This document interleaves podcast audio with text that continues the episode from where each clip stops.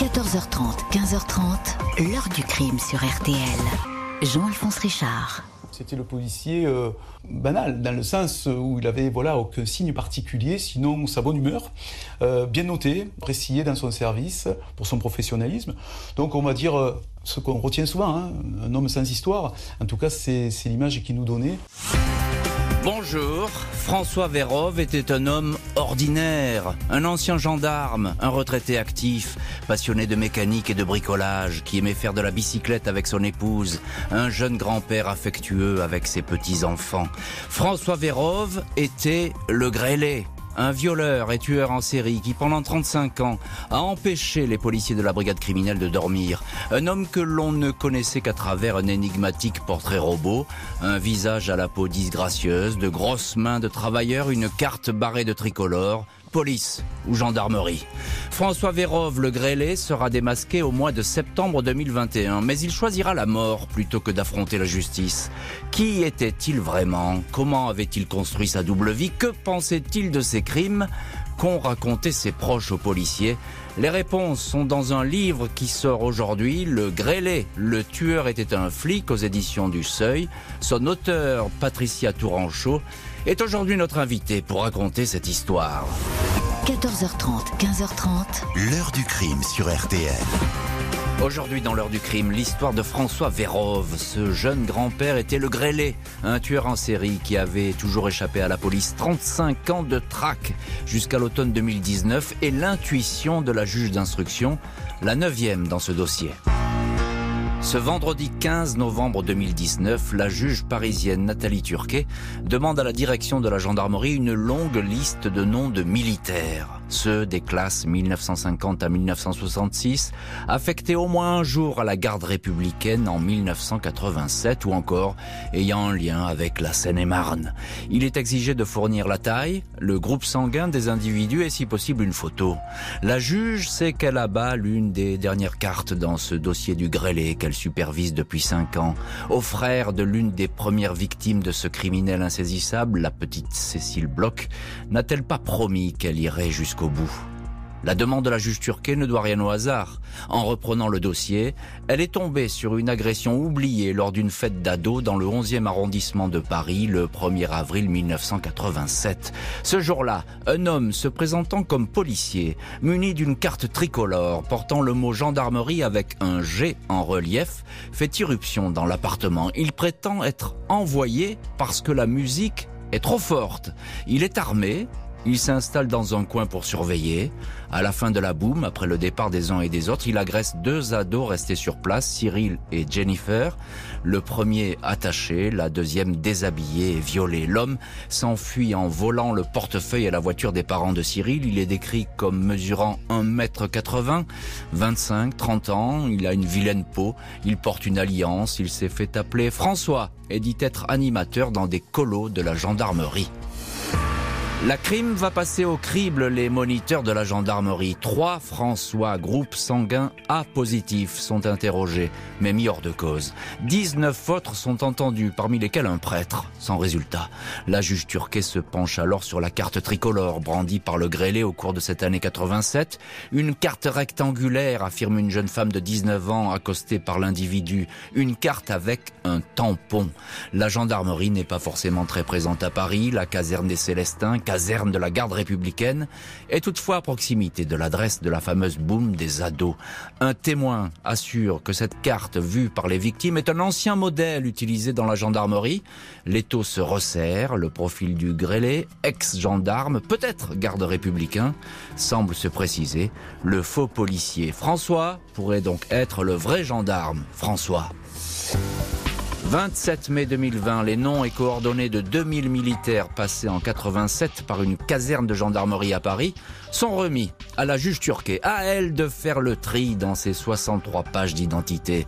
Après des mois d'études, 750 hommes, tous de groupe sanguin A positif et mesurant entre 1m75 et 1m80 sont retenus. Il est décidé de soumettre ces anciens gendarmes à un test ADN afin de les comparer à des traces laissées par le grêlé sur plusieurs plusieurs scènes de crime. Dans chaque région, la PJ locale est chargée de convoquer les candidats au test. Le SRPJ de Montpellier n'échappe pas à cette mission. Une douzaine de personnes à convoquer pour pratiquer le test salivaire. Parmi elles, le dénommé François Vérove, 59 ans, ancien garde républicain à Paris dans les années 80. Et on va voir dans le chapitre suivant qui est plus précisément François Vérove et surtout quelle réponse il va donner à cette convocation. Bonjour Patricia Tourancheau. Bonjour. Merci beaucoup d'avoir accepté l'invitation de l'heure du crime. Vous êtes journaliste spécialiste de la police, du banditisme, des criminels et des faits divers. Et depuis de nombreuses années, vous arpentez les commissariats et les scènes de crime. Et vous êtes surtout auteur aujourd'hui du livre Le Grêlé, le tueur était un flic aux éditions du Seuil. Livre qui sort aujourd'hui, livre que évidemment j'ai lu, qui est tout à fait formidable et qui contient vraiment une mine de révélations. Je le conseille tout de suite. Couverture noire, Le Grêlé écrit en rouge, le tueur était un flic.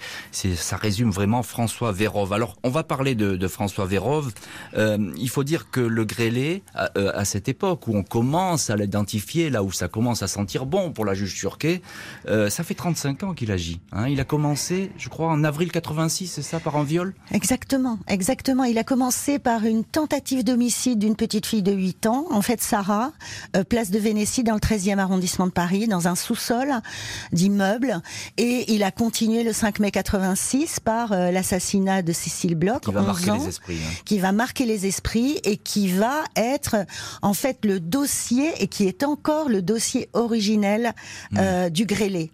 C'est le fondement même de ce dossier, hein, c'est ça ? Ah oui, c'est le fondement, c'est vraiment, c'est le dossier Cécile Bloch et consort en fait, hein, ce dossier d'instruction. Mais là, on voit à travers ce que vous avez repris là de mon chapitre 18 sur la boum, la colo et le gendarme, c'est qu'en fait, en 1987, le Grêlé va agir d'une autre manière. Au début, c'était vraiment des crimes sauvages sur des cartons, des bouts de moquette, dans des sous-sols glauques. C'est le cas pour la petite Cécile Bloch. Voilà, et pour Sarah, qu'il a violée, hein, toutes les deux quand même. Et en 87, il change de mode opératoire. Et c'est là où il commence à se présenter comme un faux policier ou faux gendarme. La première fois qu'il utilise ce nouveau mode opératoire, c'est en effet le 1er avril 87. La fameuse boum. À la boum d'ado. Et là, moi, je pense, par la suite, 6 mois plus tard, il fera vachement gaffe de plus montrer vraiment sa carte, de la retenir, de la masquer avec ses mains, et il se présentera comme policier. Là, avec les ados, il se présente comme policier, mais tout de suite, il montre sa carte, c'est gendarme, et il donne son vrai prénom. Et je pense que là, le type, il commet une erreur monumentale, il est sûr de lui, il est tout puissant avec son flingue de service, avec sa carte professionnelle, et il commet une grosse erreur là. Oui, mais on peut pas dire que ça soit justement, entre guillemets, très professionnel de sa part, parce que vous le dites, il va même oublier son arme de service, son revolver. Oui. Hein, il va revenir sur le lieu, etc. Il revient la chercher. Il est à visage découvert. Oui. Il se cache pas. Parce que vous dites toute puissance, mais en fait peut-être qu'il est totalement largué. Et il a envie de se faire attraper. C'est un fêlé. De toute façon, c'est un fêlé. Mais quand même, il a un aplomb formidable, et un aplomb qu'on retrouve rarement quand même chez des tueurs en série.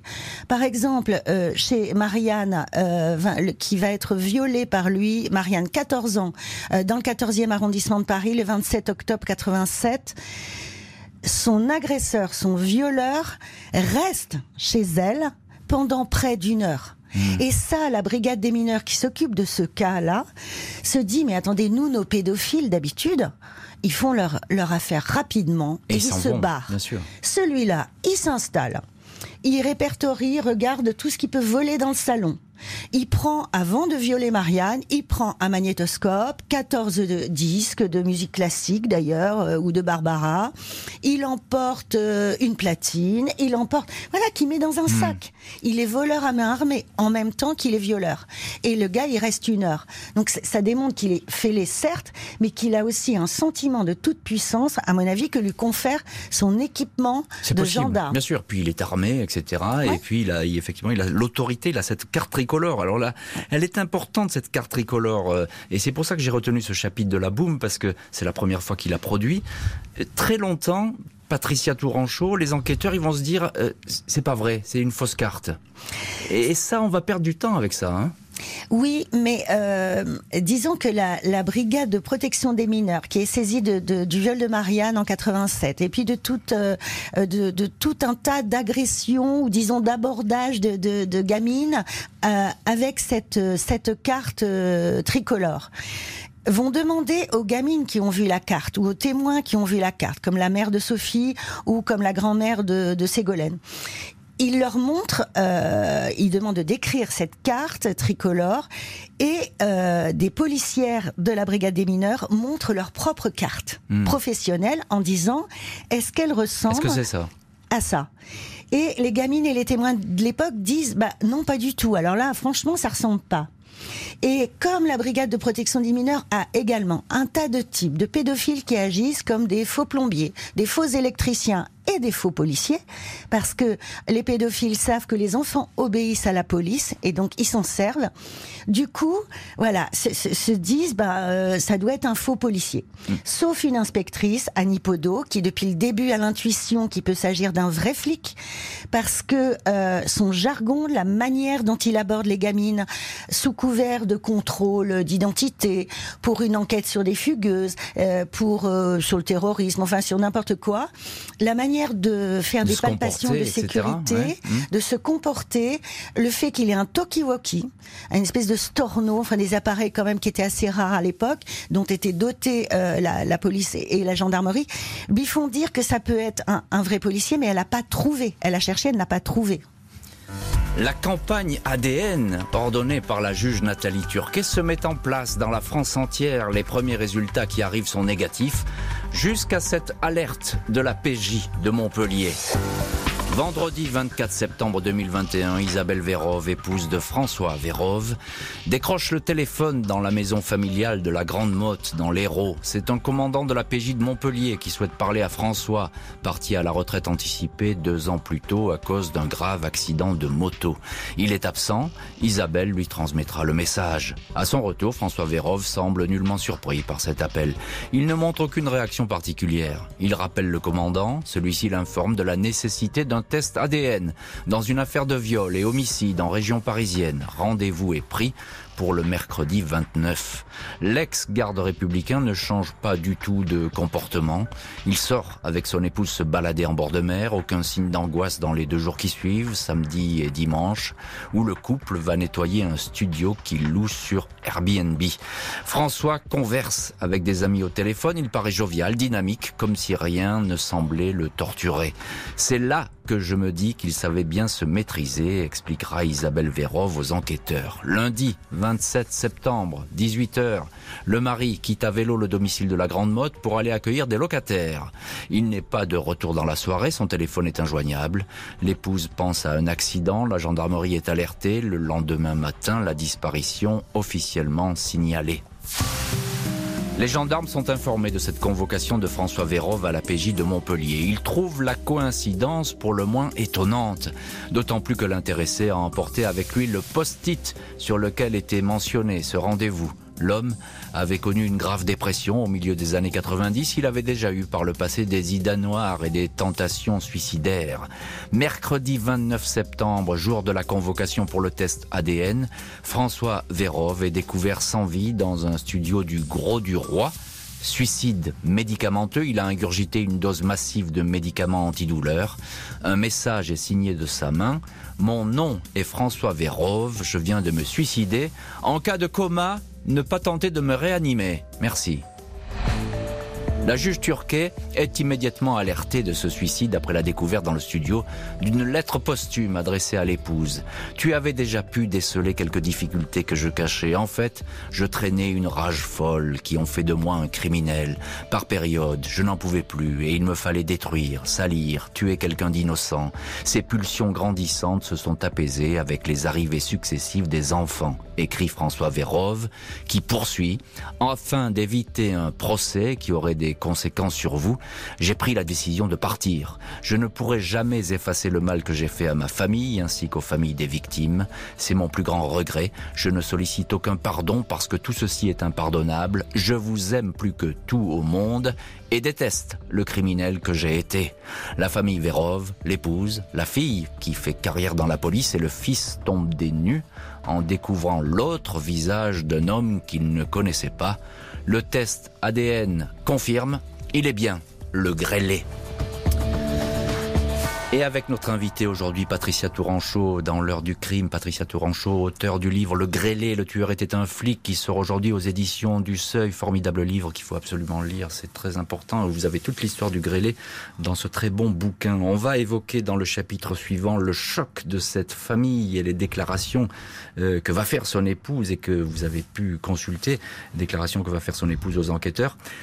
Patricia Tourancheau, François Vérove, il avait quasiment tourner une page de sa vie, une page criminelle. C'était un autre homme. François Vérove, je pense, s'était rangé dans les années 2000. C'est-à-dire après avoir exercé dans les années 80 comme garde républicain à Paris jusqu'en 88, ensuite policier motocycliste donc dans les Hauts-de-Seine, il était parti, s'était fait muter dans le Sud.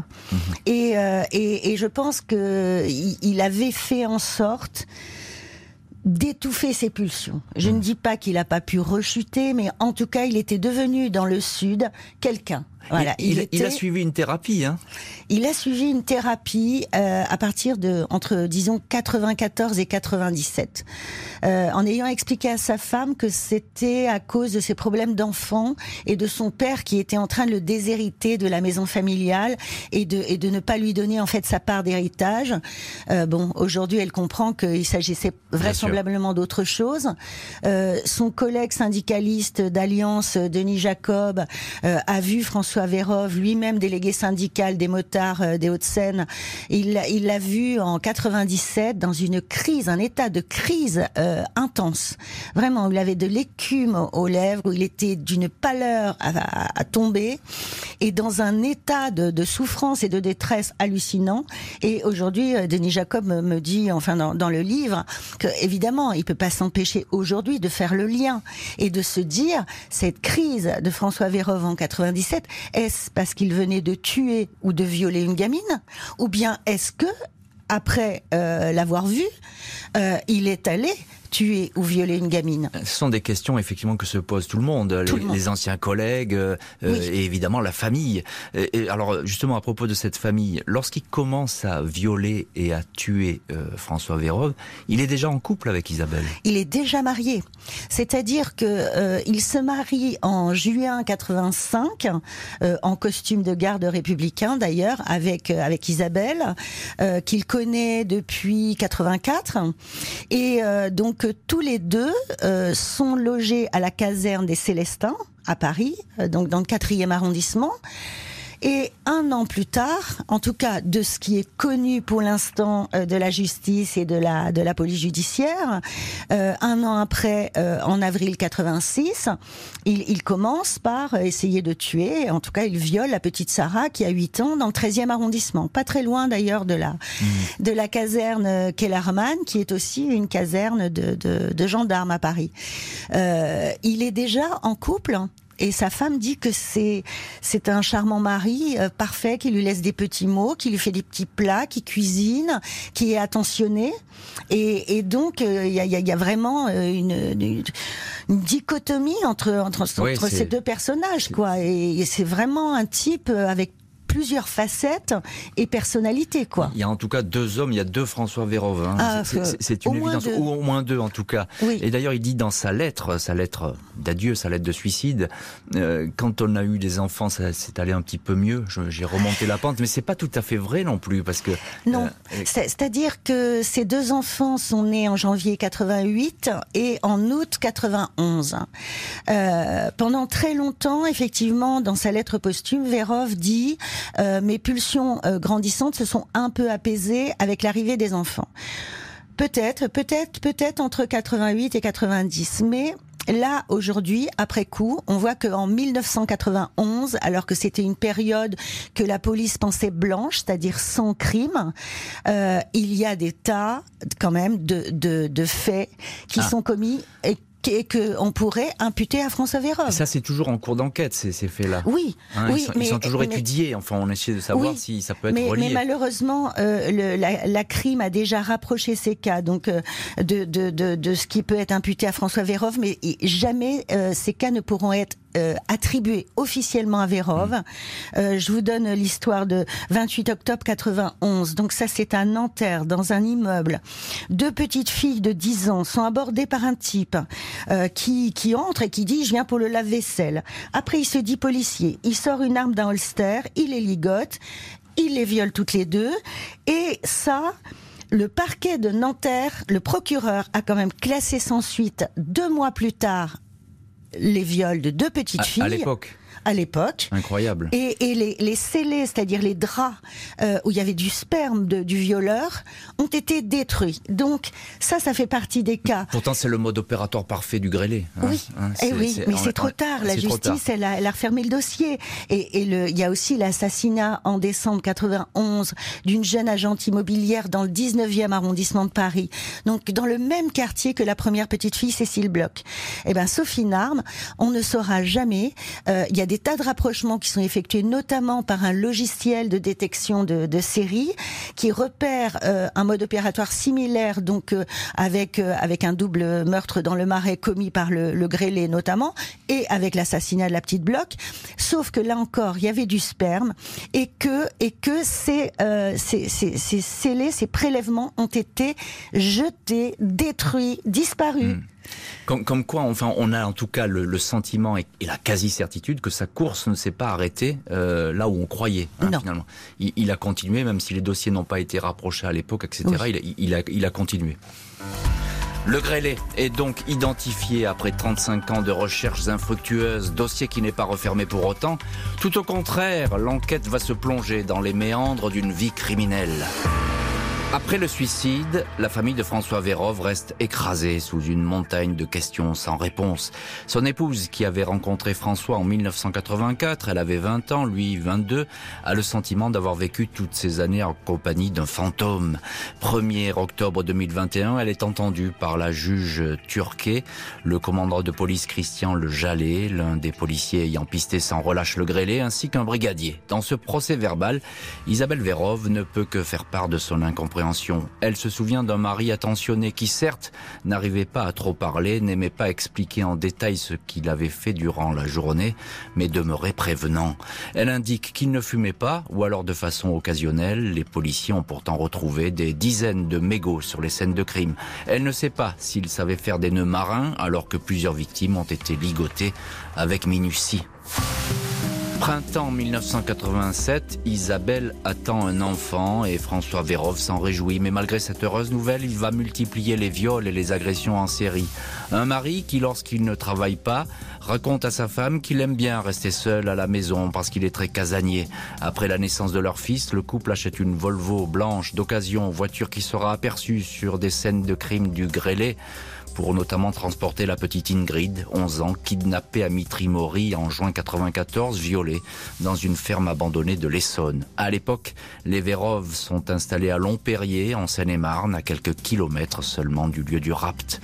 L'épouse répète que François était un homme qui ne s'exprimait pas, qui n'extériorisait pas ses sentiments, au point d'avoir fait une grave dépression au milieu des années 90.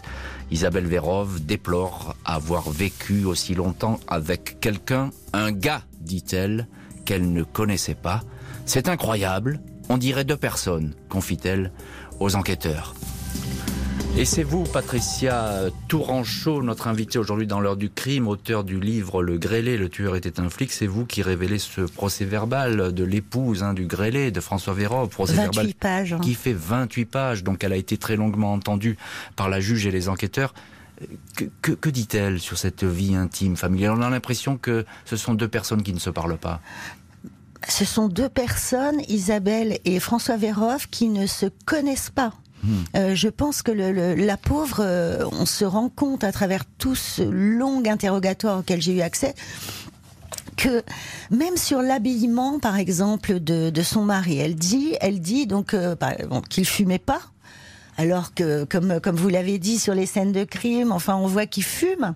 Il est vu, d'ailleurs, l'agresseur de petite fille de la rue Jacob dans le 6e en 87, il est vu rentrer dans le bureau de tabac Le Calumet pour s'acheter des Marlboro.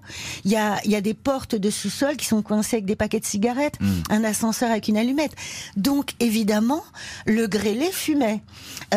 Isabelle Vérove, elle, même dans son habillement, elle le décrit avec une veste de 3/4 marine, avec des chaussures palladium, alors que le grêlé, l'agresseur, il a toujours des baskets et des blousons, je veux dire des blousons ou une saharienne kaki.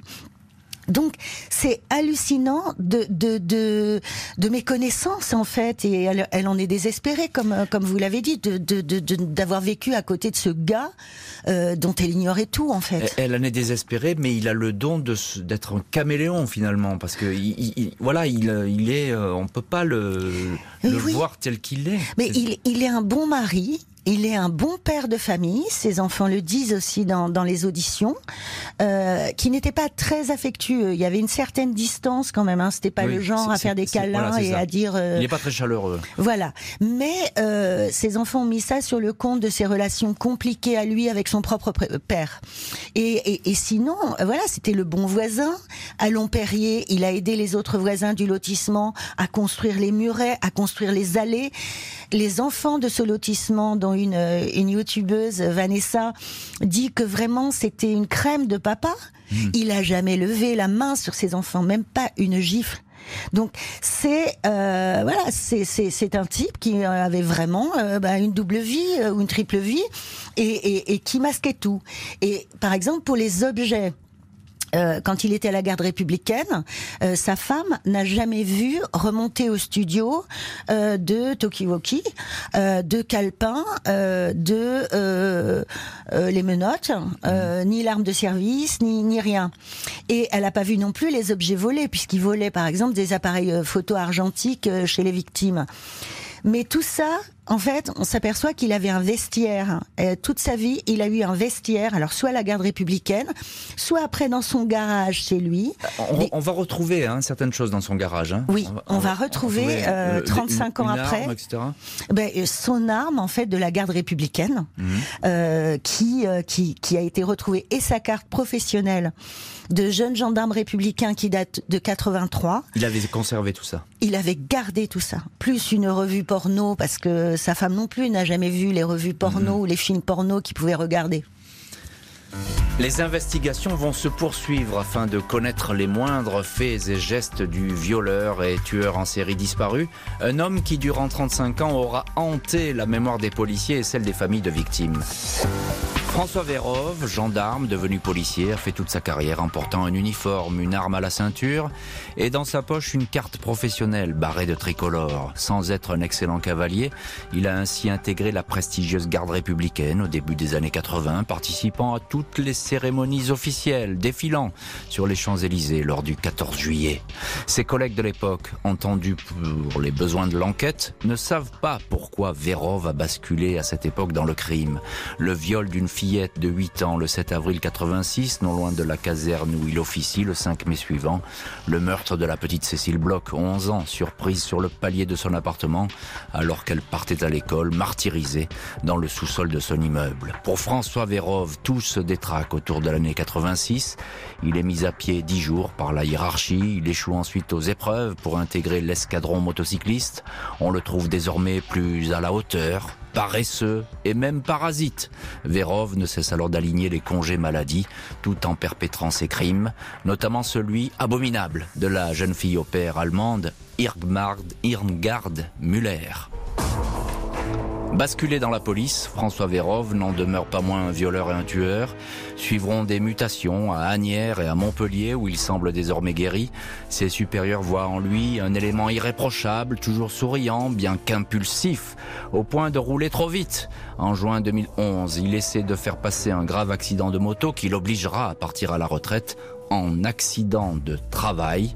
Une petite filouterie qui ne passera pas inaperçu chez ses collègues. et des collègues. Patricia Tourancheau, notre invitée aujourd'hui dans l'heure du crime, auteur du livre Le Grêlé, le tueur était un flic, des collègues qui ne se sont jamais vraiment posé de questions sur cet homme. Oui ou non ? Ses collègues, à l'époque, ne se sont pas posés de questions sur François Vérove. Aucunement. Ils s'en posent depuis qu'ils savent ce qu'il a fait. Et tous se sont posés la question. Par exemple... Félix, c'est un pseudonyme d'un garde républicain du même âge qui a exercé dans le même régiment de cavalerie à Paris que François Vérove. Et il se dit... Mais merde, il est tombé de l'armoire quand il a compris que le grêlé était François Vérove. Et il a essayé de chercher après coup, qu'est-ce que j'ai pu rater à l'écurie, par exemple? Est-ce que Vérove a eu un comportement déplacé, quelque chose que j'aurais pu... Et non, et il me dit, finalement, en ayant réfléchi, en ayant discuté avec mon chef de régiment de l'époque, il était indétectable. Le seul truc qu'il savait, c'était que, c'est un type bonjour, bonsoir, qui n'avait pas d'amis, qui était solitaire, qui, au sein même de la même caserne dans laquelle ils logeaient tous, ne se liaient pas. Oui, ils mangeaient pas ensemble. Aux etc. autres, jamais ouais. mangeaient ensemble. Ouais. Félix ne connaissait pas la femme de Vérove alors qu'elle habitait à côté de chez eux. Donc c'était quelqu'un de à part. Et un tir au flanc, me disait-il, quand même. Voilà, et un tir au flanc. Et effectivement, il y a des critiques qui sont exposées dans votre livre, qui sont intéressantes à lire, parce qu'en creux, on arrive à saisir beaucoup mieux le personnage de François Vérove. J'ai tout son livre militaire, donc ça permet de repérer les notes, les appréciations, la dégringolade et puis ses congés maladie. Alors les congés maladie, justement vous me donnez passez la perche là parce qu'on y vient ces congés maladie. Et il a une hernie discale, il est très mal en point, il est en congé maladie. Ouais, en novembre. Et pourtant, Patricia Tourancheau.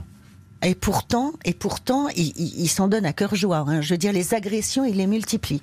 C'est-à-dire que tout novembre jusqu'au 10 décembre 86, il est censé avoir... Il a une hernie discale, il a passé même une dizaine de jours à l'hôpital Beaujon, il n'est pas opérable, soi-disant. Bon... après, il a des congés maladie et pendant ces congés maladie et notamment sa permission convalescence, pendant un mois... En fait, c'est à ce moment-là qu'il est censé être alité et qu'il va perturber la boum des gamins et violer le petit Cyril. Et il marche parfaitement. Il marche parfaitement. Et tout va bien. Le lendemain de la boum de Cyril, donc là, on est le 2 avril 87, il est toujours en permission convalescence et le grêlé a enlevé avec la voiture volée aux parents de Cyril. Il a enlevé en Seine-et-Marne, à Roissy-en-Brie, une jeune fille de 16 ans qu'il a embarquée. Il avait un plan du coin. Il a fait mine de chercher son chemin. Il avait son flingue sous le plan et lui a dit monte dans la voiture sinon je te flingue. Il embarque la jeune fille dans un chemin de terre jusqu'à un bois. Par chance, la voiture s'embourbe. Donc Vérove est obligé de laisser la voiture. Il descend avec sa victime, du coup il ne la viole pas, mais après sur la route, tout à coup, il part en courant. Je dirais, il a plus mal au lombaire, Vérove. Ouais. Il est en pleine forme. Il continue, puis il faut le signaler, à cette même époque, le double crime, le double meurtre abominable, dans cet appartement du Marais. Alors le 29 avril 87, 3 jours après la fin de son congé maladie, il a massacré Irmgard Müller, qui avait 20 ans, et son patron. Il les a ligotés, torturés et garrottés. Alors qu'il est toujours officiellement mal en point. Côté gendarmes et policiers, personne n'a mesuré qui était ce collègue en proie à des hauts et des bas permanents, ignorant qu'il était encore l'un des criminels français les plus recherchés.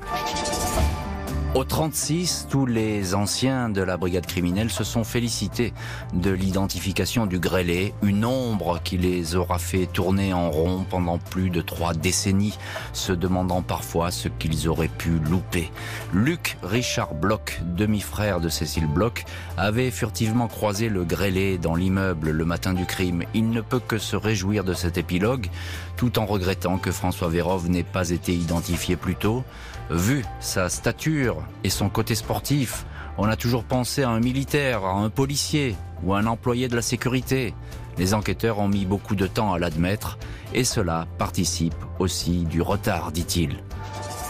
9 juges d'instruction se sont partagés ce dossier avant que la nasse se referme enfin sur François Vérove, qui pendant 35 ans aura réussi à signer des crimes parfaits loin de tout soupçon.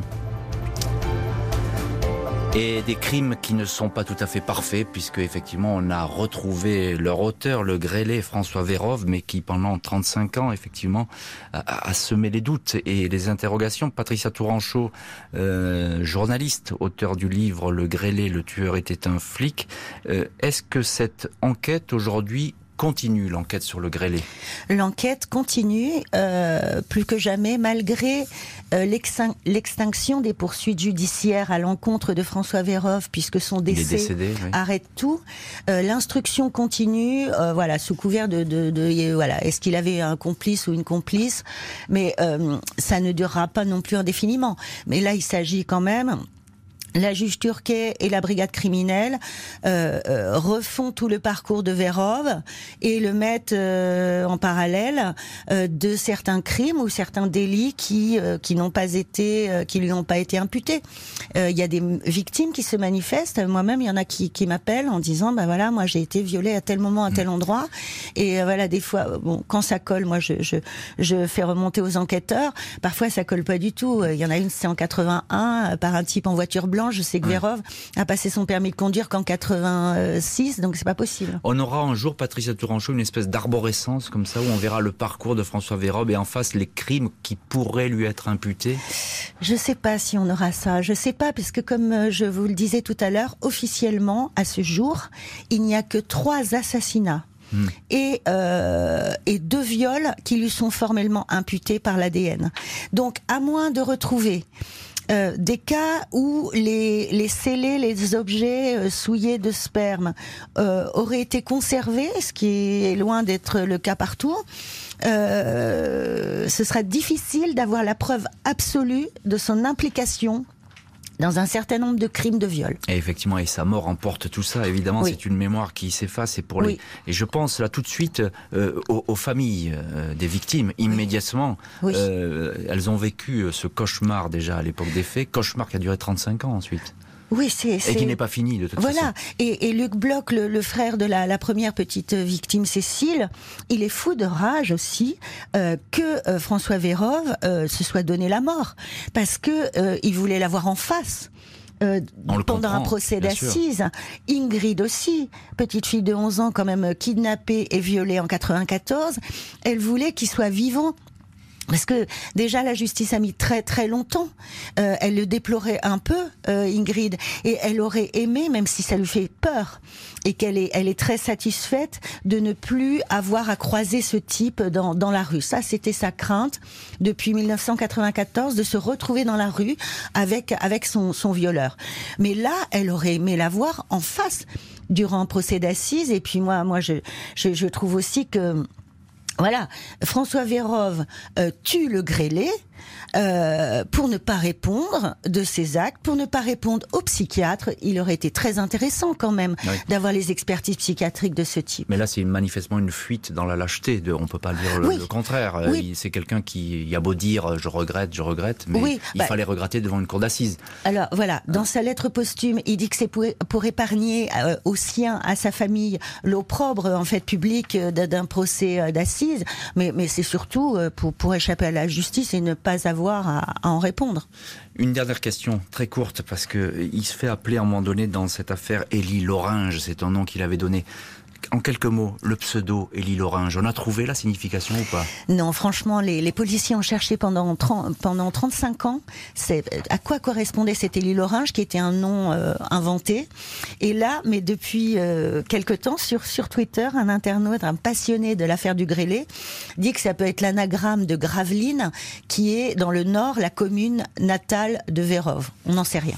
À suivre tous les secrets du grêlé qui n'ont pas été levés. Le grêlé, le tueur était un flic, c'est votre livre, Patricia Tourancheau, qui paraît aujourd'hui aux éditions du Seuil, à lire absolument. Merci beaucoup Patricia d'avoir été l'invitée de l'heure du crime. Merci à l'équipe de l'émission, Justine Vignot, Marie Bossard à la préparation, Nicolas Godet était aujourd'hui à la réalisation. L'heure du crime, présentée par Jean-Alphonse Richard sur RTL.